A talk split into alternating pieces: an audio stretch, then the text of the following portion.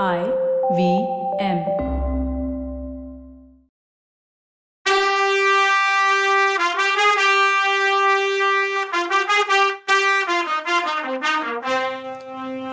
வணக்கங்க, நான் கவிதா பேசுறேன்.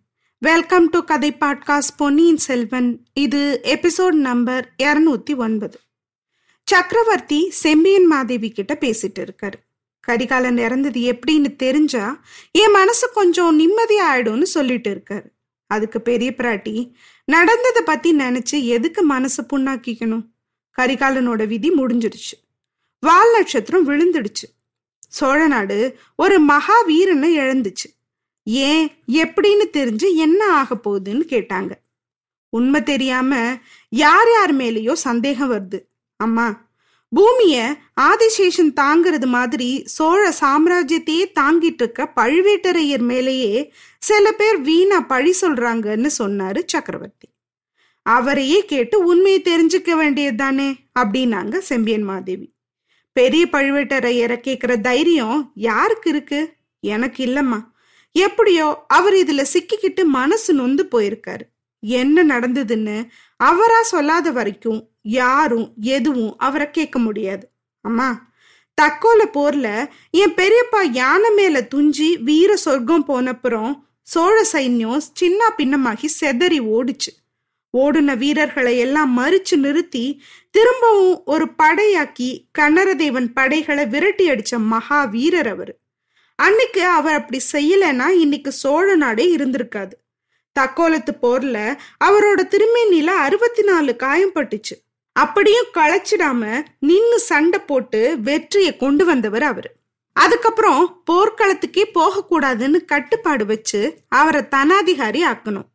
அவ்வளோ பெரியவரை, என் அப்பாக்கு சமமானவரை நான் எப்படி கேள்வி கேட்க முடியும்னு கேட்டாரு சக்கரவர்த்தி. ஐயோ சக்கரவர்த்தி, எனக்கு நீங்க அவர் மேல இவ்வளோ மரியாதை வச்சிருக்கீங்கன்னு தெரியாம போச்சே.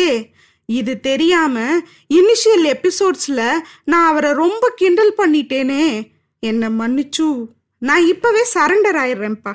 இல்லைன்னா ரெண்டு நாள் கழிச்சு கூடுற சபையில வச்சு சக்கரவர்த்தி என்னை போட்டு தள்ளிட போறாரு. சரி, அதுக்கு செம்பியன் மாதேவி என்ன சொல்றாங்கன்னு பார்ப்போம். உண்மை வெளியில வர்றதுக்கு வேற வழியே இல்லையான்னு கேட்டாங்க அவங்க. வானர் குலத்து வீரம் வந்தியத்தேவன் கரிகாலனோட உடம்புக்கு பக்கத்துல இருந்தான்னு சொல்றாங்க. அவனை கேட்டு உண்மையை தெரிஞ்சுக்கலான்னு பார்த்தா அவனும் பாதாள சிறையிலேருந்து தப்பிச்சு ஓடிட்டான். இதை பத்தி சின்ன பழுவேட்டரையர் முதல் மந்திரி மேல குத்தம் சொல்றதுல நியாயம் இருக்குன்னாரு சக்கரவர்த்தி. அது வரைக்கும் மௌனமா இருந்த குந்தவை, அப்பா அந்த வீரரை எப்படியும் கொண்டு வந்து ஒப்படைக்கிறேன்னு முதல் மந்திரி சொல்லியிருக்காருன்னு சொன்னான். குழந்தை, இது மாதிரி பல தடவை முதல் மந்திரி பொறுப்பை ஒத்துக்கிட்டு இருக்கார், ஆனா அது நிச்சயம் இல்லை. சம்போரையர் பையன் கந்தமாரன் ஓடினவனை துரத்திட்டு போயிருக்கதான் நினைக்கிறேன். கந்தமாறனுக்கு அவ்வளோ முன் யோசனையெல்லாம் கிடையாது, அவசர புத்திக்காரன் வேற. அதுலேயும் சம்போரையர் வம்சத்துக்கு களங்கம் வரக்கூடாதுன்னு ஆத்திரத்துல வேற இருக்கான். அவன் இவனை துரத்திட்டு போயிருக்குதான் எனக்கு கவலையா இருக்குன்னாரு சக்கரவர்த்தி. அதுக்கு செம்பியன் மாதேவி, ஐயா நடந்ததை மறந்துடுங்க, இனி நடக்க வேண்டியதை பத்தி யோசிங்கன்னு சொன்னாங்க. அம்மா, அதுக்கு தான் உங்களை கூட்டிட்டு வர சொன்னேன். ஆளுக்கு மேல ஆள் அனுப்பினேன். மேல நடக்க வேண்டியது பத்தி எனக்கு அறிவுரை சொல்லி உதவுங்கன்னாரு சக்கரவர்த்தி. சக்கரவர்த்தி, நீங்க அறிவுல சிறந்த மேத, அமைச்சர்கள் பல பேரு உங்களுக்கு அறிவுரை சொல்ல வேற இருக்காங்க. அவங்களுக்கு இடையில இந்த பேத ஸ்திரீ என்ன யோசனை சொல்ல போறேன்? என்னை கையை பிடிச்சி என் வாழ்க்கையே புனிதப்படுத்தின மகா புருஷர் இந்த உலகத்துல வாழ்ந்த நாள்ல கூட நான் அரசாங்க காரியங்களை கவனிச்சதில்லை. அவர் போன பின்னாடியும் சிவா கைங்கரியத்துல தான் ஈடுபட்டிருக்கேன். என்னால உங்களுக்கு என்ன யோசனை சொல்லிட முடியும் அப்படின்னு கேட்டாங்க பெரிய பிராட்டி. அப்போ சக்கரவர்த்தி, தேவி கோச்சுக்க கூடாது, எங்க சோழ வம்சத்துல வந்த பொண்ணுங்க எல்லாரும் பேதைகளா இருந்ததில்லை. இதோ இருக்காளே என் செல்ல பொண்ணு குந்தவை, அவளுக்கு சமமா யாரும் அறிவோட இருக்கவங்கள நான் பார்த்தது இல்லைன்னு அவர் சொல்லும்போது, மன்னிக்கணும் சக்கரவர்த்தி, நான் சோழ வம்சத்துல பிறந்தவ இல்லையே, மழவரையர் வம்சத்துல பிறந்தவதானேன்னாங்க செம்பியன் மாதேவி. எந்த வம்சத்துல பிறந்திருந்தாலும் பொண்ணுங்க அறிவுள்ளவங்களா இருக்கலாம். பிறந்த வம்சம் புகுந்த வம்சம் ரெண்டுக்கும் நல்லது பண்ணலாம். பொண்ணுங்க வெறும் புடிவாதம் பிடிச்சு பிறந்த வம்சமும் புகுந்த வம்சமும் அழிஞ்சு போறதுக்கு காரணமா இருக்கிறதும் உண்டு. அம்மா, அப்படி ஒரு குல நாசத்துக்கு நீங்க காரணமா இருக்க போறீங்களான்னு கேட்டாரு சக்கரவர்த்தி. இப்படி சுந்தர சோழர் கேட்டதும் செம்பியன் மாதேவி நெருப்ப மிதிச்சவங்க மாதிரி துடிச்சு போயிட்டாங்க. சக்கரவர்த்தி, இது என்ன வார்த்தை? என்னால ஏன் சோழ வம்சம் நாசமாகணும்? நான் அவ்வளவு சக்தி படைச்சவ கிடையாதுன்னு கண்ணில் தண்ணி வச்சுக்கிட்டு கேட்டாங்க. தேவி, கொஞ்சம் கடுமையா பேசுறதுக்கு என்ன மன்னிக்கணும். என் மூத்த பையன் இறந்து நான் உயிரோட இருக்கேனேன்ற நினப்பு என் நெஞ்ச பொழக்குது. ஆனா இதை விட எனக்கு இன்னொரு பெரிய வருத்தமும் இருக்கு. என் முன்னோர்கள் காலத்துல இருந்து வலுவான நாடா பரவிட்டு இருக்க இந்த சோழ நாடு என் காலத்துல சின்ன பின்னப்பட்டு அழிஞ்சதுன்னா அதை விட வேற என்ன கொடுமையான தண்டனை எனக்கு கிடைக்க முடியும்? மூணு வருஷமா நான் என் மூத்த பையன் கரிகாலனை பார்க்காமையே இருந்தேன். எனக்காக காஞ்சியில பொன் மாளிகை கட்டினா, என்ன அங்க வந்து தங்குங்கன்னு அடிக்கடி கேட்டுட்டே இருந்தான். நான் என் உடம்பு சரியில்லைன்னு காரணம் காட்டி நான் அவனை பார்க்க போகாமையே இருந்தேன். உண்மையான காரணம் அது இல்லை. நான் காஞ்சிபுரத்துக்கு கிளம்பி போனா பழுவேட்டரையர்கள் மேல உள்ள நம்பிக்கை எனக்கு போயிட்டுதான் அவங்களும் நினைக்கலாம், மற்ற சிற்றரசர்களும் பெருந்தர அரசாங்க அதிகாரிகளும் நினைக்கலாம். அதனால என்ன சச்சரவு வருமோ, என்ன விபரீதம் வருமோன்னு நான் நினைச்சுதான் அங்க போகல. நான் ஒருவேளை அங்க போயிருந்தா என் செல்லப்புள்ள கரிகாலன் இன்னைக்கு உயிரோட இருந்திருப்பான்னு சொன்னாரு சக்கரவர்த்தி. அதுக்கு செம்பியன்மாதேவி, மன்னர் மன்னா, நீங்க எவ்வளவோ புத்திசாலியானவர், பலம் உள்ளவர், ஆனாலும் விதியை மாத்தி எழுத உங்களால கூட முடியாதுன்னு சொன்னாங்க. ஆமாம்மா, விதியை என்னால கூட மாத்திருக்க முடியாது. ஆனா என் பையனை கடைசி நேரத்துல கூட பார்க்க முடியாம போயிடுச்சே. அவன் மனசுல இருந்த வேதனை என்னன்னு எனக்கு தெரியாமையே போயிடுச்சே. அது தெரிஞ்சிருந்தா இன்னைக்கு இவ்வளோ வருத்தப்படாம இருப்பேனே. இதெல்லாம் எதுக்கு சொல்றேன்? விஜயாலய சோழரும் அவர் வழியில வந்த வீராதி வீரர்களும் ரத்தத்தையும் உயிரையும் கொடுத்து உண்டாக்குன பெருசாக்குன இந்த சோழ சாம்ராஜ்யத்தோட நன்மையை நினைச்சு என் சொந்த ஆசாபாசத்தை எல்லாம் வேரோட பிச்சு போட்டுட்டேன்னு உங்களுக்கு தெரியப்படுத்தணும்னு நினைக்கிறேன். ஆதித்த கரிகாலனை என்ன காரணத்தினாலேயோ பழுவேட்டரையர்களுக்கும் மற்ற சிற்றரசர்களுக்கும் பிடிக்காம போயிடுச்சு. என் தம்பி உங்க பையன் மதுராந்தகனை எனக்கு அப்புறம் சோழ சிம்மாசனத்துல ஏத்தி வைக்கணும்னு முயற்சி பண்ணாங்க. அவங்க அப்படி பண்ணதுலயும் ஒன்றும் தப்பு இல்லை. மகாபுருஷர் கண்டராதித்தரோட பையன் சோழ ராஜாவாக எல்லா விதத்திலையும் தகுதி உள்ளவன். நிஜமா நான் முடிசூட்டிக்கிட்டதே தப்பு. அப்போ பெரியவங்க எல்லாரும் சொன்னாங்களேன்னு மறுத்து பேச முடியாம பேசாம ஒத்துக்கிட்டேன். அதோட விளைவுகளை நான் இன்னைக்கு அனுபவிக்கிறேன். என் அருமை புள்ளைய பறி கொடுத்துட்டு நான் உயிரோட இருக்கேன். இவ்வளோ கஷ்டமே எனக்கு போதுமே. இனிமே இந்த பெரிய நாடு உள்நாட்டு சண்டையில அழிஞ்சு போறதை என் கண்ணால பார்க்க விரும்பல. தேவி, அந்த மாதிரி அழிவு இந்த சோழ சாம்ராஜ்யத்துக்கு நடக்காம தடுக்கிறதுக்கு உங்க உதவி தேவைன்னு சொன்னாரு சுந்தர சோழர். இதை கேட்டுட்டு இருந்த செம்பியன் மாதேவி தான் கண்ணுல வழிஞ்ச தண்ணியை தொடச்சுக்கிட்டு, அரசே, நீங்க சொன்னது எதுவும் என் சின்ன அறிவுக்கு எட்டல, சரின்னு தோணல. என் கணவருக்கு அப்புறம் என் கொழுந்தனார் உங்க அப்பா அரிஞ்சயர் சிம்மாசனம் ஏறினார். என் கணவரோட ஆசைப்படிதான் அது நடந்துச்சு. அரிஞ்சயருக்கு அப்புறம் நீங்க தான் சிம்மாசனம் ஏறணுங்கிறதும் அவரோட விருப்பம்தான். மூ உலகையும் ஒரு கொடையின் கீழே ஆண்டவர் உங்க பாட்டனார் பராந்தகத்தேவர். அவரும் அதையே ஏற்பாடு பண்ணிட்டு போனார். அதனால நீங்க சிம்மாசனம் ஏறினதுல எந்த தப்பும் இல்லை. என்னோட வீட்டுக்கார் சிவபக்தி செல்வரா இருந்தார். ராஜாங்க விஷயத்துல அவர் மனசு ஈடுபடவே இல்லை. அதனால அவரோட காலத்துல சோழ நாடு சுருங்கிட்டே இருந்துச்சு. நீங்க பட்டத்துக்கு வந்தப்புறம்தான் மறுபடியும் நாடு பெருசாச்சு. தெற்கையும் வடக்கையும் இருந்து எதிரிங்க அழிஞ்சாங்க. இப்படி நாடு முன்னேற காரணமா இருந்தவன் உங்க மூத்த பையன் ஆதித்த கரிகாலன். அவனுக்கு இளவரச பட்டம் கட்டணும். அதை மாத்தி என் பையனுக்கு பட்டம் கட்டுறதுக்கு நான் எப்படி ஒத்துக்க முடியும்? இந்த நாடுதான் அதை ஒத்துக்குமா? இந்த நாட்டு மக்கள் ஒத்துப்பாங்களா? சக்கரவர்த்தி, உள்நாட்டு கலகத்துல நாடு அழியறத தடுக்க விரும்புறதா சொன்னீங்க. ஆதித்த கரிகாலனை புறக்கணிச்சுட்டு என் பையனுக்கு பட்டம் கட்டி இருந்தா அதே உள்நாட்டு கலகம் நடந்திருக்காதா?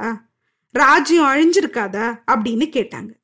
ஆமாம்மா, அதனாலதான் நானும் தயங்கினேன். எல்லாரையும் சமாதானப்படுத்தி ஒத்துக்கிற மாதிரி ஒரு ஏற்பாடு பண்ணலான்னு முயற்சி பண்ணேன். அது கைகூடி வர்றதுக்குள்ள விதி வந்து எல்லாம் முடிஞ்சு போச்சு. கரிகாலனோட ஆயுளும் முடிஞ்சிருச்சு. ராஜ்ய பொறுப்பை என்னால இனிமே தாங்க முடியாது. யார்கிட்டையாவது கொடுத்துட்டு கரிகாலனோட கடைசி ஆசையை நிறைவேற்ற நினைக்கிறேன். இப்ப யாருக்கு பட்டம் கட்டுறதுன்னு சொல்லுங்க. அருள்மொழியை விட மதுராந்தகம் பெரியவன், என்னை விட சின்னவன்னாலும் அருள்மொழிக்கு மதுராந்தகம் சித்தப்பா. கொடும்பாளூர் வேளாரும் திருக்கோவிலூர் மலைமானும் அருள்மொழிக்கு பட்டம் கட்டணும்னு நிக்கிறாங்க. தர்மத்துக்கும் நியாயத்துக்கும் குல முறைக்கும் எதிரான இந்த விஷயத்துக்கு நான் எப்படி சரின்னு சொல்ல முடியும்? அம்மா, எனக்கு உதவி செய்யுங்க. மதுராந்தகனுக்கு முடிசூட்ட சரின்னு சொல்லுங்க. நான் சேனாதிபதியையும் திருக்கோவிலூர் மலைமானையும் ஒத்துக்க வைக்கிறேன். உங்க சம்மதத்தையும் பர்மிஷனையும் கொடுத்து இந்த சோழ சாம்ராஜ்யத்தை காப்பாத்தின புண்ணியத்தை கட்டிக்கோங்கன்னு சொன்னாரு சுந்தர சோழ சக்கரவர்த்தி. இப்படி புலம்புறாரு இந்த சக்கரவர்த்தி. ஆமா, பையன் தனக்கு முன்னாடியே செத்து போன எந்த தகப்பனோட நிலைமையும் அப்படித்தானே இருக்கும். யாரு கொண்டான்னு தெரிஞ்சா கூட ஒருவேளை சாந்தமாயிடுவார் போல. நமக்கும் அப்படித்தானே இருக்கு. யார் தான் கொலை பண்ணியிருப்பா? யோசிச்சு யோசிச்சு மண்டை காயுது. இந்த கொலைகாரனை கண்டுபிடிக்கிறத பத்தி பேசும்போது எனக்கு ஒரு படம் ஞாபகத்துக்கு வருது. பகல் நட்சத்திரங்கள்னு ஒரு மலையாளம் படம், ரெண்டாயிரத்தி எட்டுல வந்தது. சித்தார்த்தன்னு ஒரு மூவி டைரக்டர் ஒரு பிரைவேட் பங்களோல இறந்து போயிடுறாரு. யாராவது கொன்னுட்டாங்களா இல்ல சூசைட் பண்ணிக்கிட்டாரான்னு தெரியல. டெரேஸ்ல இருந்து கீழே விழுந்து இறந்து போயிட்டாரு. அவர் கொலையை பத்தி விசாரிக்கிறான் அவரோட பையன். அவன் ஒரு எழுத்தாளன். அவனுக்கு நாவல் எழுத நல்ல கரு கிடைக்குங்கிறதுனால்தான் இதை பத்தி முதல்ல ஆராயிறான். சித்தார்த்தன் இறந்து ஆறு மாசம் கழிச்சு அவர் ஒய்ஃப் மைதிலியும் இறந்து போயிட்டாங்க. இந்த ரெண்டு பேரோட டெத்துக்குமே அவன் வரல. வெளிநாட்டுல இருந்து இந்த ஆராய்ச்சிக்காக மட்டுமே வரான் ஆதி. அவனோட மனசுல அவன் அப்பா பாருக்கு ஒரு தடவை கூட்டிட்டு போனதும் ஒரு துளி ஆதிக்கு நாக்குல தொட்டு வச்சு இவனுக்கு வேற யாரும் பழக்கிறதுக்கு முன்னாடி தான் தொடங்கி வைக்கணுங்கிற அப்பாவை தான் நினப்பு இருக்கு. ஆனா அவர் பாசமான அப்பா. சித்தார்த்தனுக்கு ட்ரிங்க்ஸ், மயக்கம் தர வஸ்துக்கள், பெண் இத்தியாதிகள் பழக்கம் இருக்கு. இந்த மரணத்தை விசாரிச்ச போலீஸ் ஆஃபீஸர் லோப்பஸ்னு ஒரு ஆள், ஒரு குண்டா, அப்புறம் ஒரு க்ளோஸ் ஃப்ரெண்டு மாதவன், இவங்க மூணு பேர் மேலேயும் சந்தேகம் இருக்குன்னு நிச்சயமான கொலைன்னு அடிச்சு சொல்றாரு. அதுல மாதவன்கிற ஃப்ரெண்டு கிட்ட பேசினப்புறம் ஆதி அவரை லிஸ்ட்லேருந்து தூக்கிடுறான். அப்புறம் அந்த வாடகை குண்டா, அவனுக்கு கொட்டேஷன் கொடுத்தது ஒரு தடவை லோப்பஸ்ங்கிற ஆளுன்னு சொல்றான் அவன். ஆனா அவனும் கொல்லலன்னு தெரியுது. அவனுக்கு கொட்டேஷன் கொடுத்த லோப்பஸ் ஒரு நடிகையோட கசின். அந்த நடிகையை சந்திக்கும் போது அவன் செத்துட்டதா தெரியுது. திரும்பவும் சஸ்பென்ஸ்லயே விடுது ஆதிய இந்த கதை. சித்தன்னு சொல்லப்படுற சித்தார்த்தனுக்கு நிறைய நண்பர்கள். ஒரு ஃப்ரெண்டு மூலமா சித்தனுக்கு ஒரு ஹோமியோ டாக்டரோட ஃப்ரெண்ட்ஷிப் இருந்ததுன்னு, ஒரு போன்ல பேசுற பொண்ணோட ஃப்ரெண்ட்ஷிப் இருந்ததுன்னு தெரிய வருது. ஹோமியோ டாக்டர் உஷா பார்த்தசாரதி கிட்ட பேசும்போது அவ வெறும் டைரக்டரோட பெரிய விசிறினும் அவனுக்காக எதையும் செய்ய தயாரா இருந்தவனும் தெரியுது. ஆனா போன்ல பேசுற பொண்ணை பத்தி எதுவும் தெரியல. இதுக்கிடையில ஆதியோட தங்கச்சி வந்து குடிப்பழக்கத்தை விடுறதுக்காக அப்பாவுக்கு ஏதோ மூலிகை மருந்து தான் கலக்கி கொடுத்ததாவும் அடுத்த நாள் அவர் இறந்துட்டதாவும் சொல்றா. போலீஸ் ஆபீசர் வந்து ஒரு பொண்ணு தான் சித்தார்த்தனோட சாவுக்கு காரணமா இருக்க முடியும்னு அடிச்சு சொல்றாரு. இதனால ஒரு ஆவியோட பேசுற ஒரு சயின்டிபிக் டாக்டரை பார்க்க போறான் ஆதி.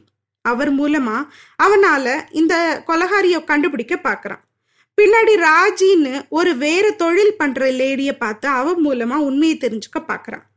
கடைசியில அவன் அப்பா சாவுக்கு காரணமானவங்களை கண்டுபிடிச்சானா இல்ல தற்கொலைதான்னு தெரிஞ்சுக்கிட்டானா? படம் பாருங்க. கரிகாலன் கொலை மாதிரியே நம்மள குழப்பி தெளிய வைக்கும். சித்தார்த்தனா மோகன்லாலும் மகன் ஆதியா அனூப் மேனனும் நடிச்சிருக்காங்க. மோகன்லால் பேசுற நீட்டி வளைச்ச சில வசனங்கள் உங்களுக்கு பிடிக்குமோ என்னவோ, ஆனா படம் நிச்சயம் போர் அடிக்காது. கண்டிப்பா பாருங்க சான்ஸ் கிடைச்சா. இனிமே என்ன நடக்குதுன்னு அடுத்த எபிசோட்ல பார்க்கலாம். அது வரைக்கும் நன்றி, வணக்கம்.